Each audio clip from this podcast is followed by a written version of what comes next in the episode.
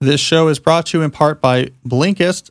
As I always say, in our current culture, ideas are power, and the source of the best ideas are books. The problem is, how do you figure out which books are worth reading? It takes time to invest in a book. Which one should you read? Well, this is where the Blinkist app comes in. Blinkist takes top nonfiction books, pulls out the key takeaways, and puts them into text and audio explainers called Blinks that you can learn from in just 15 minutes. They blinked thousands of titles spanning 27 categories, all ready to learn in just 15 minutes. So you can be doing this work while you're washing the dishes or working out or winding down. They've even taken major podcasts and have blinked those too with Shortcast. So here's the idea I want to know more about this. Well, why don't I do the blinks of some relevant books, get the big ideas, and figure out which of those books, if any, I should invest in to buy more? Or let's say you're like me, you see some books that people are talking about and you want to know if it's worth buying. Like I read *Sapiens* by Yuval Harari, and maybe I want to read *Homo Deus* or in or uh, *21 Lessons for the 21st Century*. Well, I can go right onto my Blink app right now. I see there are popular blinks for both of those books. Get the 15 minute summary and answer that question of do I have enough here, or should I dive in deeper and buy that book? So right now, Blinkist has a special offer just for our audience. Go to Blinkist.com slash deep to start your free seven day trial and get 25% off a Blinkist premium membership. And that's Blinkist, spelled B L I N K I S T, blinkist.com slash deep to get 25% off and a seven day free trial. Blinkist.com slash deep. This podcast is also brought to you by ExpressVPN. Now, the way a VPN works, of course, is that you form a secure connection to a VPN server that server then talks to the internet on your behalf. So the internet is just talking to that server. They don't know where you are or who you are. Now, there are many advantages to using a VPN service like ExpressVPN, but one in particular that's pretty cool is that there are services like Netflix, which show you different content depending on where you are in the world. When you use a VPN like ExpressVPN, which has over a hundred locations around the world where there's servers you can log into, you can change your location. If you want to see the Netflix content that's only available in this country, just connect through ExpressVPN to a VPN server in that country. You now see that content. Want to see the content only available in that country?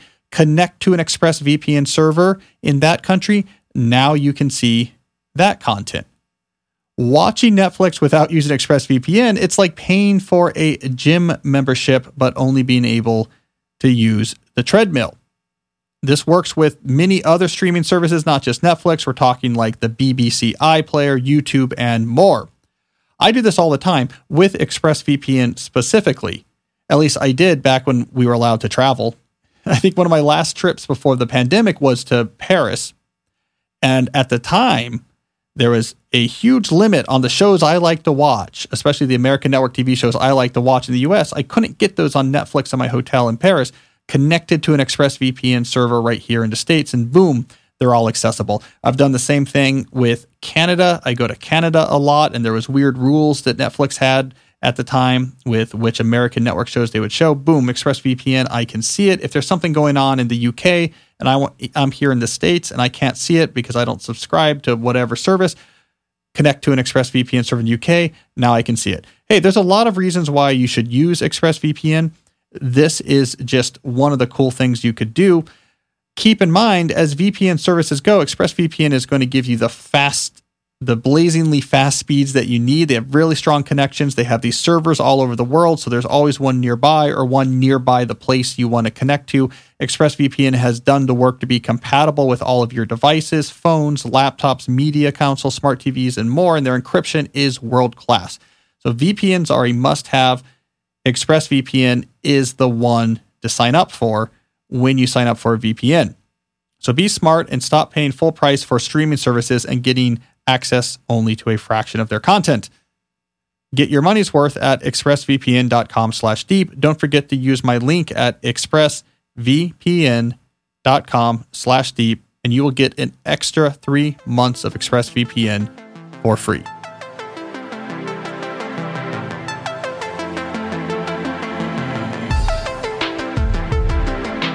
I'm Cal Newport, and this is Deep Questions, episode 128. This is a listener calls mini episode, so I will be answering questions submitted by my listeners. We got a good group here. We got some questions on book retention, adapting agile methodologies your personal productivity, building productive buildings, promoting your work without social media, and the difficulty of saying no when you can't actually get the work done that you are tempted to promise. So it's a good group of questions. Go to calnewport.com slash podcast to figure out how you too can submit a listener calls for these weekly listener calls mini episodes. Quick administrative note this episode has four advertisements instead of three. Quick peek behind the curtains here. My goal is to keep my episodes to each having three ads, each ad under two minutes, meaning somewhere between five to six total minutes of ad reads for the episodes, which run from 45 minutes to 90 minutes long. Uh, that seems to be the industry standard and not too much in the way occasionally there's a mistake with an ad or an ad read, which creates something called a make good, where I have to repeat an ad later. It creates a fourth ad. So, uh, my apologies for the fourth ad. That's one more ad than I would normally put into a listener calls mini episodes, but that's the technical explanation for why that's happening. Before we get to the questions, I wanted to talk briefly about a personal habit that I've been experimenting with that I've been finding some success with. So I thought I would share some notes. Starting in May, I decided to add a little bit more structure to my reading habits and I shifted from a quantity of chapters per day approach to reading to a quantity of books per month approach. So I set the limit, perhaps ambitiously, at five books per month and since May, every month I have read at least five books or completed five books. If you, if you want to know the technicalities, if I begin a book in one month and finish it the next, the month in which I finished it gets to credit. So I've mainly done five books a month. Some months in there, I have read six books. I have to say, I really have been enjoying this particular habit. I was a little bit worried that if there was too much of a pressure on myself, you got to get your numbers, you got to get the reading done, that it would somehow strip the reading of its intrinsic enjoyment or create a sense of grinding through books. That's not really what's happening. I think the impact this quota system has is that I more consistently and insistently look for times to read. So I'm often reading, for example, pretty early in the morning while I'm waiting for my kids to wake up. I'll read at night more often now after I put my kids to bed more often to read during lunch. Certainly this summer, I found myself bringing books to, let's say, like my son's Little League game. So in between innings, when nothing was going on, I could get some more reading in there. Then I'll sometimes bring it with me to work. So it's just you you begin to see your day through the lens of where can I fit in some reading. Now, instead of feeling pushed, I feel motivated. I like making progress in books. I like finishing books, but most importantly, I like the actual books themselves. I have forgotten the the pleasures of actually getting through a book. I, am primarily reading nonfiction, but usually one or two novels per month as well. Just getting through a book. It's like it's a conversation. This is the way. This is how I have been experiencing it. It's a conversation with an interesting person. Not every moment of that conversation is going to be scintillating, but when you go out and have a drink or a coffee with an interesting person who's in town, you usually come away saying that was good. I learned a lot. It was interesting to meet another person. It was stimulating. This was great. I'm glad I did it. And when you're pushing through books again and again, faster, faster, it's like you're having a lot of these conversations. And if anything, the stakes around the books reduces. I have been raiding my library a lot, going back and finding books I had bought but not yet read and I'm going through those. I'm reading random old books that I have no real reason to, but because, hey, I'm already reading five this month and five the next month and five the month after that, why not read this random Scribner and Sons essay book from the 1950s? Might as well.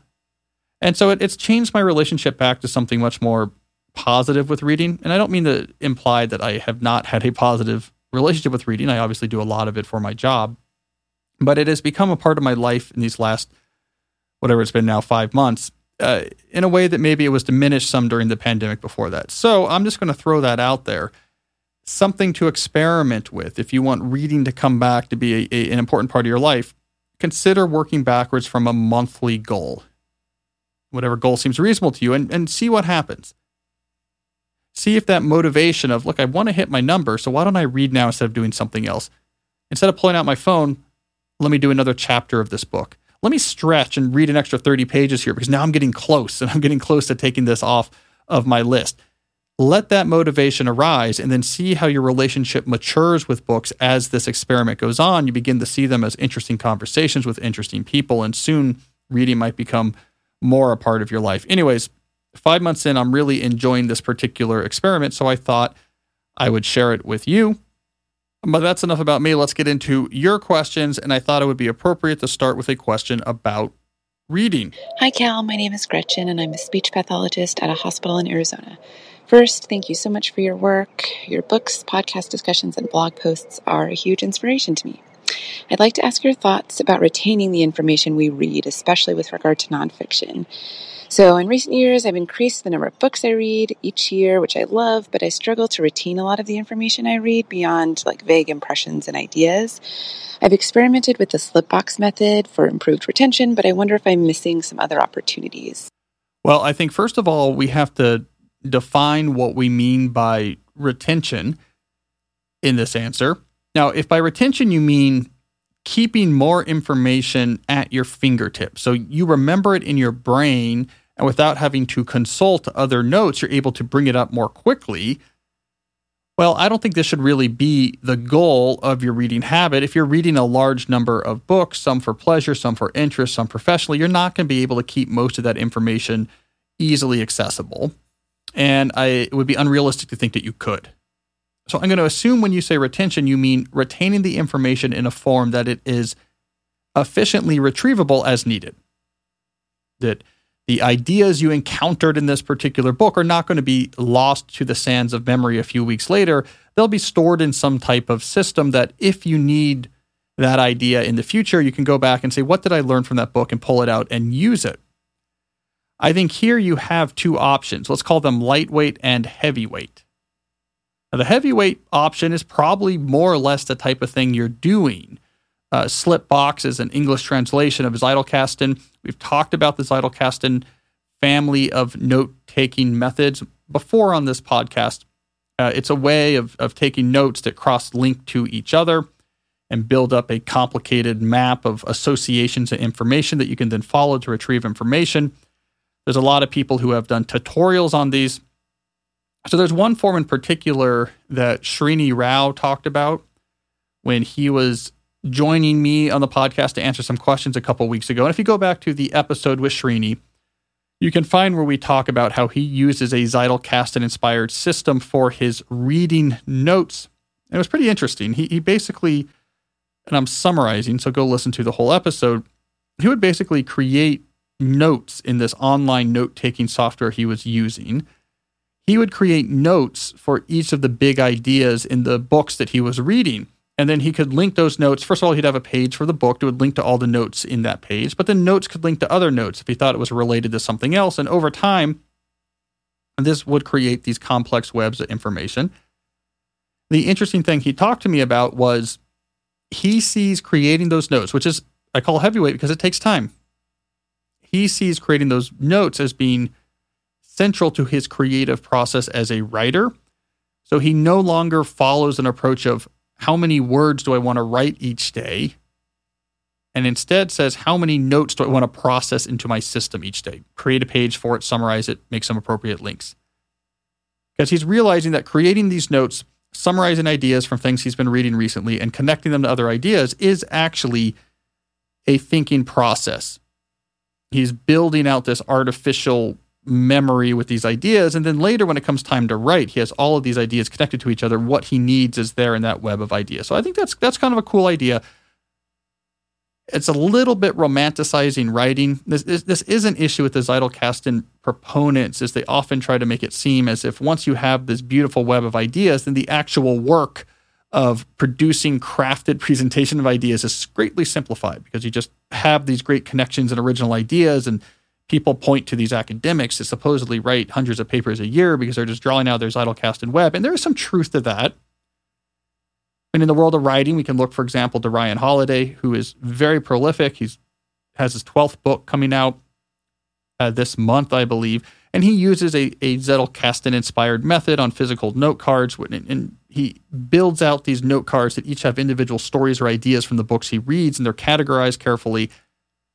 So when it comes time to write a book, it's the first step is pulling out a good collection of note cards and then saying, Great, I will now translate those into the chapters of the book. So there is some truth to this, but for the most part, writing something hard and original, you're going to draw from the ideas you've captured, but have to do a lot of original thinking to make those connections for that article. Uh, most people are not in a situation where the articles you're writing is just going to reward a f- interesting association that pre-exists. Uh, it's usually I'm trying to make this particular argument, take, make a take on this contemporary point. What do I know is relevant? There's a lot of things you still have to do. All right, it's a long way of saying Zettelkasten inspired methods are interesting. They take a lot of time. They have some really cool benefits. They don't probably have the big benefit that its proponents claim, which is that you're basically front loading the thinking and the production of creative artifacts becomes easy. Lightweight is what I tend to do. As I'm reading, uh, if there's a passage or definition or idea on a page that I think is interesting that I want to retain for later use, I put a slash across the corner of that page with a pencil I then bracket or check mark the thing or things on the page that I want to point out. Occasionally, I'll also jot down. Uh, I'll jot down a quick note about it. There's some other notation I'll use. There's an exclamation point for surprising or shoulder shrugging, like "What is this? This is weird. This upsets me. This is interesting." And stars for "Oh, this is a great point to illustrate something I've been thinking about that I think is really well put." So what you have then is a bunch of pages with the corners slashed, and check marks, brackets, and weird symbols on some of those pages, and then I just put the book away. I talked about in the opening of today's episode that I'm now reading five books a week. I mean, a month, I should say, and I mark up every one. And what I what I will remember about a book, what you can trust your brain to remember is, oh, I read a book about a relevant topic that I vaguely remember had some relevant points. That's about what your mind will remember. With my lightweight method, you can then pull that book off the shelf rifle through the pages, finding the ones that are marked, hone in on just what's checked on those pages.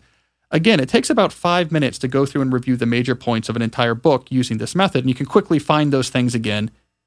And then you can pull them out if you need to use them for a particular project. You know, if I'm writing an article, I might go back, pull out things, put them into Scrivener and a research page so that I can then use it in my article writing. So that's the lightweight method. For now, I still largely use that lightweight method. The Zettelkasten methods are interesting to me. And I think they should be interesting to people who who think for a living, but it is a lot of overhead. So if you're not getting a ton of benefit, or if you find the friction is slowing down how much you read, you might want to consider giving the lightweight methods a spin. All right, let's do a question here about getting pretty hardcore with your productivity setups. Hi, Cal. My name is Siavash. I'm a senior software engineer working in the field of machine learning and artificial intelligence. My job involves mentoring individuals and also guiding them to become better engineers. I've just recently become interested in the topic of productivity and was really inspired by the statement you said regarding finding the right mindset instead of finding the right tool. Uh, since then, I've started time blocking and I hope I can keep it up and get good results from it. On my journey of finding the right system that works for me, in my personal life, I noticed a lot of advice on planning and reviewing, reviewing that looks very similar to agile frameworks such as Scrum and Kanban. My question from you is that do you think getting inspired by those methodologies and frameworks to create a system and adopt their practices and rituals is a good idea or not? Well, here's the thing. If you're looking at a methodology like Scrum or Kanban, these are widely used in software development and we've talked about on the show. I've talked about them a lot in my writing. Talked about in my New Yorker pieces. I've talked about them in a world without email. And there's a lot. There's a lot to recommend them. And particularly, in particular, what I like about these agile methodologies is that it makes the work that needs to be done transparent. Everyone can see it, everyone can see its status, and there's a systematic way of coordinating with others to decide who should be working on what next. So it's a much more transparent and structured approach to work identification and assignment than what most people do, which is we're just slinging Slack and emails back and forth. These to do lists exist implicitly spread informally over dozens of emails clogging up our inboxes and we just all bother each other trying to steal time and attention from each other and hope enough stuff gets done. So I like that aspect, that structure and transparency of agile methods. The knock against agile methods is because they're popular with software developers and, and us tech types are uh, obsessive geeks. People tend to get very obsessive in their implementation. So they go beyond the the main insights. Here's where the tasks are. We have this daily meeting. Here's how we assign tasks. Here's our principles. And we get really obsessive. We have names and roles, and there's scrum masters trying to pass out their scrum points on the full moon, but you have to roll a 2d20 to see if you get enough hit point damage to move the card from one column to the other. We love to get obsessively detailed about things. And I have certainly heard this, especially from non tech shops that have tried to adopt Scrum or tried to adopt, adopt Kanban is that it can get so fiddly and detailed oriented that it becomes overwhelming. So, my worry is that if you build a personal productivity system off of Agile or Kanban and you are in a software development context like you are, that you're going to get too fiddly, that you're going to get too detail oriented. And when it comes to personal productivity, what does that mean? That means you succumb to the allure of productivity pr0n. P R zero in. All right, so you may have heard me talk about productivity pr0n before. If you want a primer, you can look at my New Yorker piece titled The Rise and Fall of Getting Things Done, where I, I really get into it. Pr0n, by the way, it's it's elite speak, so it's a sort of geek lingo term, but basically it means this obsessive pursuit of a technologically boosted productivity system where the perfect deployment of technology takes out the friction and hard work of work. And there was a period, the first decade of the 2000s in particular comes to mind. There was this period in which productivity pr0n was very alluring, especially to tech types, where we thought if we could just get our Quicksilver macros right, if we could, if we could get our kinkless GTD setup humming, if we could get our personal Kanban system with just the right colored index uh, post-it note so that we could get a quick post-mortem of the ratio of works of different types that we're doing, if we can get that just right, work is going to become pulling the widget lever. The system tells us what to do next. Here's what you need to do it. We do it without barely having to think about it. Repeat, low effort, high efficiency, great work gets done. All right, it turns out this doesn't work. I mean, you know my 20% rule. My 20% rule is the difference between a, a bad productivity system and a good, the best possible productivity system is going to be your work gets 20% easier. Now, that's not for nothing. I mean, 20% drag, 20% extra drag might slow down the rate at which you produce or push you over the edge towards burnout, but hard work – if you make it 20% easier, still hard. Uh, writers sometimes think of this as the Scrivener effect. I love Scrivener. It makes a lot of things easier if you're writing, but writing is still really hard. It's nice not to have that extra 20% of having to wrangle with research notes and, and uh, try to have different parts of a Word document that you wish you could just look at one at a time, and composition mode is great.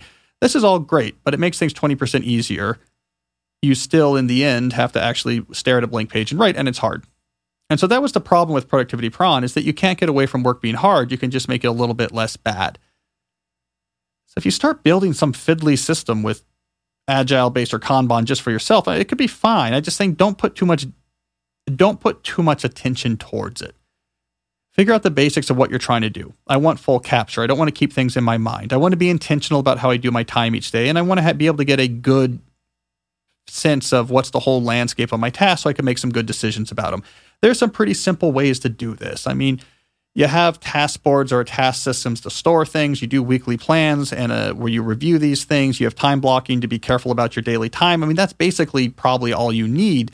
Adding more details after that, more rules, more systems, more rolling of 2D20s to try to figure out what to do next is not really going to give you a big difference, and the friction might itself become a problem. So, this is all just a warning productivity systems are necessary, but they are not sufficient for doing good work. So figure out what you need out of the system, get some good, flexible, low friction solutions that give you those properties and you're going to stick with them, and then move on to actually focusing on doing the work. Because the work is still going to be the work no matter how fiddly your system actually gets. All right, well, we talked about productivity systems there. Let's see if we can shift our focus within the context of productivity from systems to actual whole buildings. Hi, Cal. My name is Josh, and I work at a research center. We are thinking about building a new building sometime in the next few years. What advice would you give us so that we can build something that contributes to deep work? Thanks. Well, Josh, I have a practical answer and a highly aspirational, impractical answer. A sort of in a perfect world, if we could do anything and had unlimited space and money, what would I do? So let me start with the practical answer. The scheme I identify for productive architecture in deep work, I believe that's the book I talk about this, is a hub and spoke model. So the hub and spoke model is that you have these hubs where people can gather, work together, run into each other, relax, have the type of serendipity that we often hear about when we when we hear from people about how to design creative spaces. But separate from that hub should be spokes, places where individuals or small groups of people can go to work without distraction. So offices with doors with ample whiteboards or projection screens with capture or computer screens or whatever tools you use for your collaboration. You can go and be quiet and be undistracted. This seems to come up a lot if you look at the history of buildings in which large innovation was produced. They were neither open plans like we see today, nor were they just warrens of closed offices as well. Hub and spoke seems to be the right balance. This was, for example, the setup of the famed Murray Hill Bell Labs when they were designing this campus, their initial instinct was let's do it like a college campus. You have different buildings for different disciplines. So we'll have a physics building for the physicists, we'll have a math building for the mathematicians, we'll have an engineering building for the engineers. Their big insight was let's not do that. Let's have one giant building where all of these different disciplines are going to be together. Now, what they didn't do was say, let's have a giant airplane hangar size room and everyone can work in the same room at shared tables. And therefore, by some sort of serendipitous osmosis, we'll get innovations like the transistor. That's not what happened. Instead, what they did is they said, let's have, of course, offices because the physicists need to sit there and look at the whiteboards and try to solve you know whatever the equation is with just a couple of them and the the mathematicians need to sit there and think about information theory and of course, I'm identifying Claude Shannon's work at Bell Labs here, you know, basically by themselves. So let's give them offices with doors, standard, but let's put these offices on a very long shared hallway that leads to a very large shared cafeteria. And it was hub and spoke, and that worked pretty well. When you needed to work hard on something, when you needed to leverage the advantage of undistracted thought, you would close your door. And when you were looking for serendipity, you would have your door open and also, you would see people in the hallway and you would run into people in the cafeteria. And I, there's a lot of interesting documentations of really interesting interdisciplinary groups that would gather at these dining room tables. And you got lots of innovations. I mean, you don't get Claude Shannon's information theory if he wasn't also running into telephone engineer types that had been working on issues of noise in the telephone lines and had been working on that problem for a long time. So if you look at, for example, Robert Hamming's famed speech, you and your research, and he talks about his time at Bell Labs. Know, he talks about you need to have your door open, but sometimes you need to have your door closed. What he was really getting at was this this nicely, carefully titrated balance between deep work and serendipitous interaction, collaboration, and idea generation. So that's the pra- practical answer. Hub, hub and spoke. Not a fully open office. Not everyone stuck away in their own warren. And if you're a research center, for sure, you don't want everyone remote. I mean, yes, that gives you access to more talent, but you're taking you're getting rid of the hub portion altogether.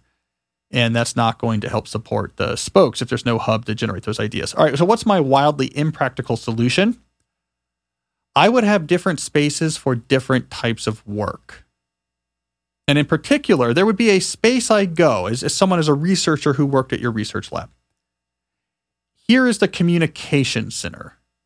And this could be open plan or not open plan or a bunch of little alcoves or whatever with computers hooked up to the internet. And you come and you log in with your name. And like when I need to do email, go to the communication hub. Uh, when I need to do research, let's say I want to go to the internet, Uh, maybe there's another hub for that. Here's computers hooked up to the internet and lots of books, and there's a librarian, like some reference librarian type people here to help you find information. You can go gather lots of information. And, and okay, in my wildly impractical dream, everyone has these virtual wallets. Uh, this can be the network or it could be on a USB key where you find all these information. You grab all these articles from the internet and digital books, and the reference librarians are helping you, and you put them all in your digital filing cabinet or wallet or onto your USB key. Now you have that. And then you have a separate space with separate rooms for actual deep work. And if you need information, you bring it, pull out of your wallet, and you can load it onto these big machines where you can do your thinking, your computer coding, your mathematical equations. And you have individual rooms and small group rooms where people can get together, but you don't do email there. That's in a communication hub. And you don't go on the internet there and look for articles and stuff. You do that in the the the, the reference library, you know, the knowledge hub which has cool lighting and old wood paneling, so it puts you in that right mindset. When you're doing deep work, you do deep work. And then you kind of make your plan for the day. In fact, maybe everyone should have a time block plan, and those time block plans are in the main gathering room where you have, you have these big gathering rooms where you're not doing any of those things. You hang out, there's a coffee machines there, and you hang out, and there's whiteboards, and you can chat, and there's uh, food there, and alcoves and tables where you can eat. And in there is this big board where everyone has their time block schedule for the day. And so the meetings they have to do are on there. And there's office hours or when you know they're going to just be in the hub and you can chat with them and you can grab it. And then there's like their deep work time, whatever. So everyone sees what everyone else is doing and all of your operations are separated. Uh, this would require a lot of space and it would create some rough edges that would themselves metaphorically tear some organizational fabric here. But people would be happier and produce a lot more because the brain is doing one thing at a time. When it's communicating, it's communicating. When it's researching, it's researching. When it's thinking deeply, it's thinking deeply. It will do all three of those things better. It will do it more efficiently. It'll produce more value. And the human will be a lot less frustrated and exhausted because their brain is not trying to jump back and forth between all these things. It would also have the side benefit of let us make clear and transparent how much junk is being put on the heads of our researchers because uh, they they can't all just mix this together. I'm just in my desk at a computer, so HR and all these other people send me requests, and I kind of have to answer requests and do things, and it all just gets mixed together. And who knows? We're all just working. It's like no, I have to do the administrative work or what have you. I have to go do that over in the communication hub. And if I'm in the communication hub all day, people will, you know, we see that and say, well, this is not good. You're a researcher. We want you to spend half your day at least this deep work hub. What's going on, right? It makes these dynamics transparent. This is a brain that we want to mainly be thinking and producing value and occasionally, you know, doing research to help support that value and then relaxing in between and taking breaks in the break room. We can like look at it and maybe we track put aside privacy concerns. In my perfect world, we don't care about privacy concerns because there's a there's a perfect boss that's, you know, never going to abuse data. We can track and say, why is this person having to spend so much time in the communication hub? There's a problem. Makes that transparent. So look, I don't know if that's the best way to do this, but I like this type of idea, this notion that we want to plug people into these multi-purpose machines that handles everything from submitting parking paperwork to the recording of the deepest highest value thoughts and everything in between and we just sit there and do all of this just flipping back and forth between windows and simultaneously run programs in the exact same space in the exact same room is a cognitive nightmare it is not the right way to get value out of human brains. Just like if you say, what's the right way to build a car? You look at a car factory and say, we should spread out where different things happen. That's more efficient. We shouldn't just have a guy by a chassis that tries to do everything right there. We should have a separate guy do the transmission. And over there at the other part of the factory, that's where we'll put on the steering wheels. We need a cognitive equivalent of that. Space can help drive that. So, again, wildly impractical. The pragmatic thing is hub and spokes. Make sure both those things are represented.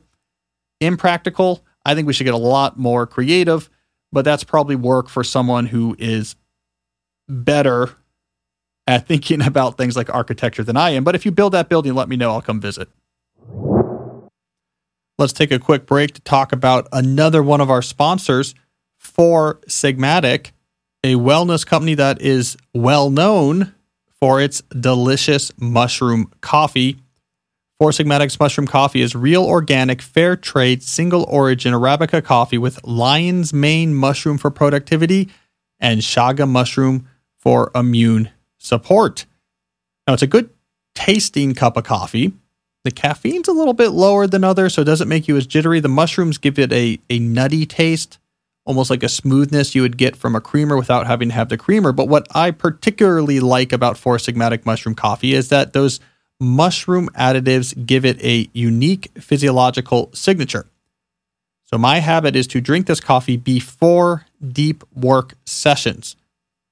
Over time, my mind has learned that unique physiological signature means it's time to do deep work and it shifts over into that mode. It is my psychological hook to get my mind into the right mindset for thinking hard. Now, again, there's a million ways to use this coffee, a million reasons why you should. That just happens to be how I deploy it.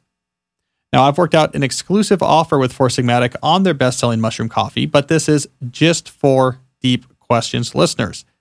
You can get up to 40% off and free shipping on mushroom coffee bundles, but to claim this deal, you must go to foursigmatic.com slash deep. This offer is only for Deep Questions listeners and is not available on their regular website. You'll save up to 40% and get free shipping. So go right now to foursigmatic.com slash deep and fuel your productivity and creativity with some delicious mushroom coffee. This episode is also brought to you by Policy Genius. Summer's coming to an end the fall is here. It's time to put away the vacation flip flops and the sunglasses and start doing some productive work around your house again. And one productive question you should ask Are you paying too much for your home and auto insurance policies? This is where Policy Genius can help you out. So, Policy Genius makes it easy for you to compare home and auto insurance all from one website. They can help you find home and auto coverage similar to what you have, but at a lower price. They've saved customers an average of $1,250 a year over what they were paying for home and auto insurance. They've saved new customers an average of $435 per year on auto insurance alone. They've saved new customers an average of $350 per year on home insurance. And the best thing about Policy Genius is that their team will handle the paperwork for you to set up a new policy or switch over your current one. So getting started is easy. First, head to policygenius.com and answer a few quick questions about yourself and your property. Then Policy Genius takes it from there. They'll compare rates from America's top insurers.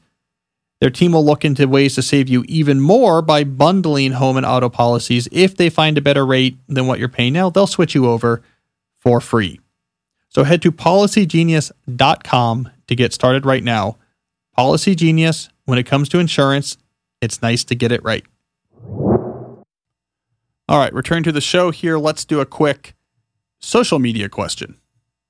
Hello, my name is John Nordell, and I'm a visual and digital arts professor. During the pandemic, I started teaching some Zentangle drawing uh, workshops via Eventbrite online and it worked out really well. It's a relaxing method of drawing. It helped people all over the world.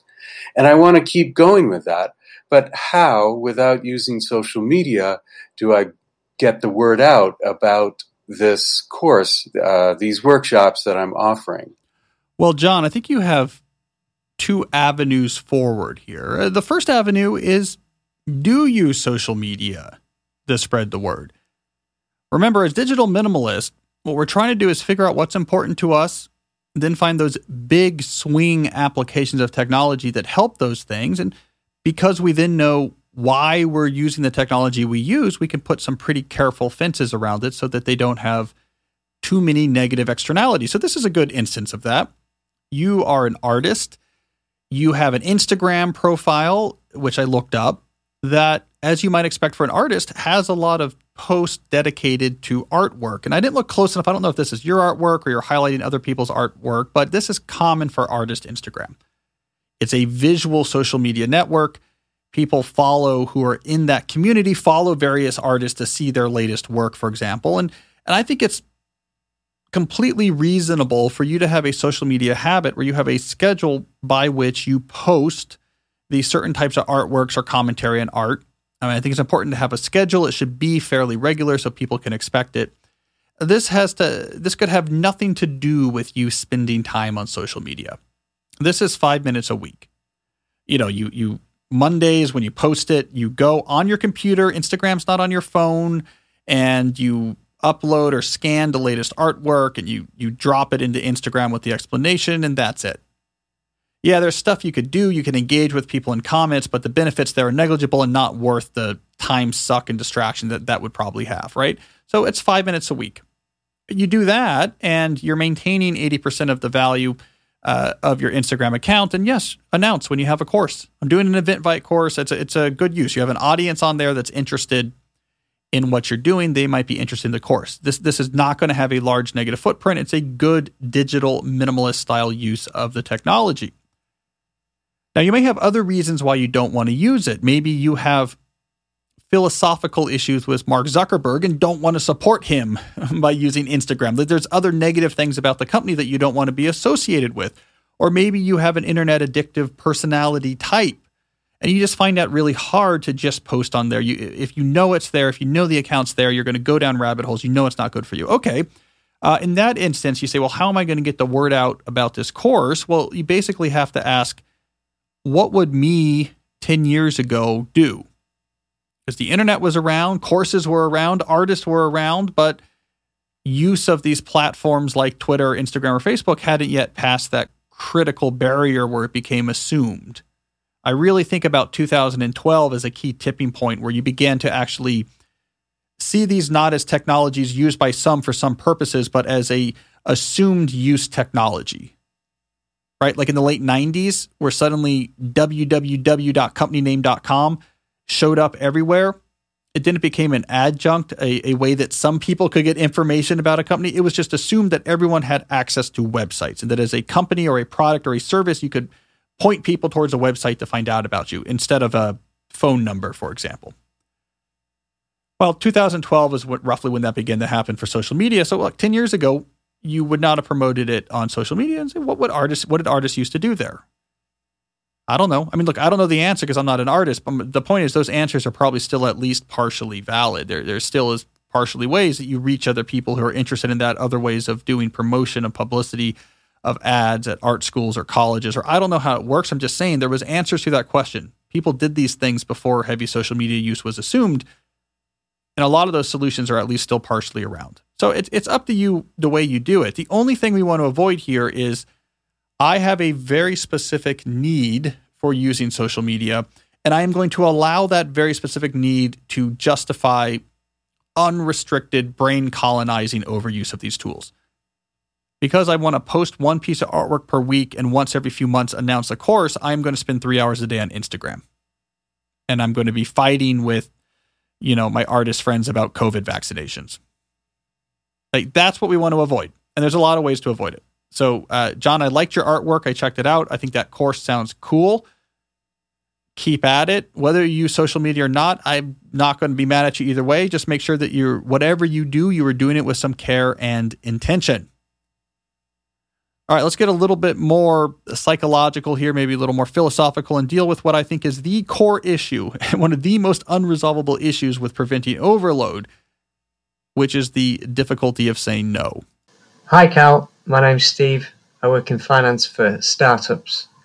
My productivity issue is I can't communicate the message. I can't get that work done by then. It seems to be at the heart of all my productivity issues. Have you any advice as to how to best communicate that message? I really struggle to get it across. Well, this is a good question because it's a huge problem. You note that this is fundamental to your productivity issues. I think this is the case for lots of people. Now, the week before this episode came out, I published my latest essay for The New Yorker that was titled, Why Do We Work Too Much? And I try to get at this question from an interesting angle. And the first thing you have to do when you talk about overload is you have to segment the population of working people and say, what segment am I talking about? Because the reason why different segments have various workloads really differs depending on the segment. And it's actually one of the things I dislike about a lot of the coverage of overload, which is a great issue. And I'm glad it's being covered, and a lot of smart people are writing about it. One of the things I dislike is the degree to which these different segments will be casually intertwined, and it complicates the getting the picture of what's going on and how do we solve it. Like the issue of if you're a non unionized warehouse worker, and you have a crushing workload, that is a different issue than a highly autonomous, high level knowledge worker who finds that, like in your situation, you've just said yes to too many things and you have to stay up late to catch up with your emails. In both cases, we're talking about overload, but the dynamics are different and we shouldn't mix them together. So let's focus on your segment, the segment of what we'll call autonomous or semi autonomous knowledge workers. So your non entry level office creative job where there's not a very clear work order. Okay, here is your goals for this week, and you've been given a work order that you have to execute in order to get paid. It's much more, you know, there's a lot of people asking you to do things. You say yes to some, no to some others. Some you you have a choice, but it's a false choice. You have to say yes. And there's a lot of autonomy. Or you're an entrepreneur type, you run your own company or you're a freelancer. And so you have a lot of say. No one is saying, here is your the six things you have to do today. Okay, if you're in this segment, what I observed in the New Yorker article is that we tend to work about 20% too much. We don't work ourselves to death that often. I actually worked up the I looked up those statistics and in Japan the term is karoshi. This is death by overwork, the stress of too much work being the primary cause of your death and it doesn't happen that often. They actually measure it and classify it and it happens a 100 130 times a year. Tragedies. But there's millions of people working in that population. So okay, we we typically don't just work till we die, but we also typically aren't facing a reasonable workload. How rare is it to find someone at a sort of non entry level, autonomous, creative job or knowledge work job or an entrepreneur that's, that says to you, uh, yeah, I have more than enough time to get what I need to get done. Not a big source of stress. I'm not busy. You rarely see that. You only see that among lifestyle entrepreneurs that are specifically trying to build their entire professional life around that goal. So I, I, pointed out in that New Yorker article a book I really enjoy, Paul Jarvis's 2019 book, Company of One. And it's like a handbook for building an entrepreneurial company where instead of growth, you focus on lifestyle. But it's pretty rare. And the people who do this do this specifically to get that goal. Most of us work 20% too much. It's sustainable, but it sucks. All right, so why is that? Well, here's what's interesting. Clearly, we say no to things. Clearly, we limit our workloads because we don't work 50% too much. We don't work until Karoshi. And it's not the case that in every one of these knowledge work environments or entrepreneurial environments, the amount of work being put on your plate just happens to be exactly 20% more than you have time to handle. No, we are regulating our workload to that roughly 20% mark. If you said yes to everything, you would fill up every waking hour and you would eventually die, right? So we're, we're, we have way more work than we can handle. We implicitly triage it. We tend to end up in that roughly 20% too much area. Why is that the place we end up in? Is that the maximal productivity? Is that the place where we get the most out of the human brain? Like that's where we're operating at peak efficiency and that's what it needs to really grow the economy and to get after it and to crush it? No. My argument in that New Yorker essay is we end up at 20% too much because – in the absence of any clear structure or etiquette or rules or allocation systems for work assignment in these contexts, the heuristic we default to is when my stress is sufficiently high, I feel like I have psychological cover to start saying no. And when does your stress get sufficiently high to give you that psychological cover? When you have about 20% too much on your plate. So we self regulate to this really bad equilibrium point. Why am I why am I making this point here is because it means you say no all the time. You're just not saying it quite enough. So I want to get you out of the mindset of I can't say no. You are turning things down all the time. That's why you're at 20% too much but not death by overwork. You say no. But you need to say no 20% more. And the thing is, that 20% is not that big of a deal when it comes to the overall amount of value that you produce for your team that 20% extra well first of all it's lower quality because you're overworked and stressed out and you're context shifting more and you're trying to dash things out late at night to try to just get them off your plate. And it's lower quality work. So the difference between someone who says no just enough more to get it down to a reasonable load versus someone who says no after they're 20% overworked that 20% difference is not going to be super notable in your output but your life is going to be much much better in the reasonable workload scenario so you do say no. You just need to say it a little bit more. Okay, so how do we do this? Well, we have to stop using stress as our heuristic for now I have psychological cover to say no and replace it with other heuristics. Here is how I keep track of what a reasonable workload is. I, am going to get after the stuff you give me. I'm going to do it really well. I'm going to be well organized. I'm not going to be frivolous with my time. I'm not going to have effort and energy wasted to unnecessary friction tracking things down. I'm going to have all the information where I need it. I'm going to work without context shifting. I'm going to time block my day so things are getting attention one at a time, but I know what's reasonable and I don't do beyond that. And it feels scary in the moment because you're like, I can't start saying no to people. But again, you are saying no, you're just saying it 20% later. So we're just going to start saying it earlier by replacing the stress heuristic with a more reasonable heuristic. And how do you do that? I mean, okay, it gets a little complicated. Time block planning is probably your foundation because now you get a really clear understanding of how much time things take and how much you're actually able to get done. So if you time block plan for a couple weeks, now you got yeah, you have a pretty reasonable sense of like what can I fit. Okay, now add on top of that time block planning the other two scales, weekly and quarterly planning. So now you're really getting to know this dynamic. When I when I put on this goal at the quarterly level, like how many weeks do I actually have time to make progress on it and and how much time does it take? And so what is a reasonable amount of projects of this size for me to actually execute successfully? And what's already on my plate right now? And you you get this much more rich and detailed sense of what you can do, how much time things take, and then you have to just trust it. Say yes to fill up a reasonable workload, crush that work, do it really well, full non context switching deep work if you need to, be very organized about the non deep work so the, the footprint is small, the temporal footprint is small, and trust that the quality of that execution is going to earn you the respect of your colleagues and uh, earn you the cover to use Adam Grant's term, the idiosyncrasy credits needed to to maybe say no at a slightly higher rate. I don't even know, by the way, if people are going to notice you're saying no at a slightly higher rate because again, we're talking about the difference between 120% too much work and 100% right amount of work. So that's what I suggest. What we all need to do is just need to get clear about what's a reasonable amount of work and then just lean into it. If you couple that with, you know, producing really well, but if you also couple that with you can depend on me. If I say I'm going to do it, I'm going to do it. I deliver it when I say I'm going to deliver it because I'm weekly planning, I'm quarterly planning, I'm time block planning. Nothing gets lost. There's full capture underneath it. I did Cal's seven productivity baby steps from his prior episode. All of this stuff. I think you'll earn the right to to say no at a slightly higher rate. I really do. We trust this guy. He says no on some things, but when he says yes, it gets done. It gets done at a high level of quality. Things don't get forgotten.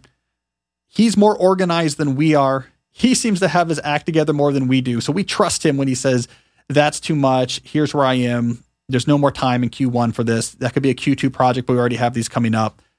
Uh, you can you you will have that control. But again, what I come back to again is these two high level billboard font size points. Number one, you are already saying no to lots of things. You just need to say mo a little bit more.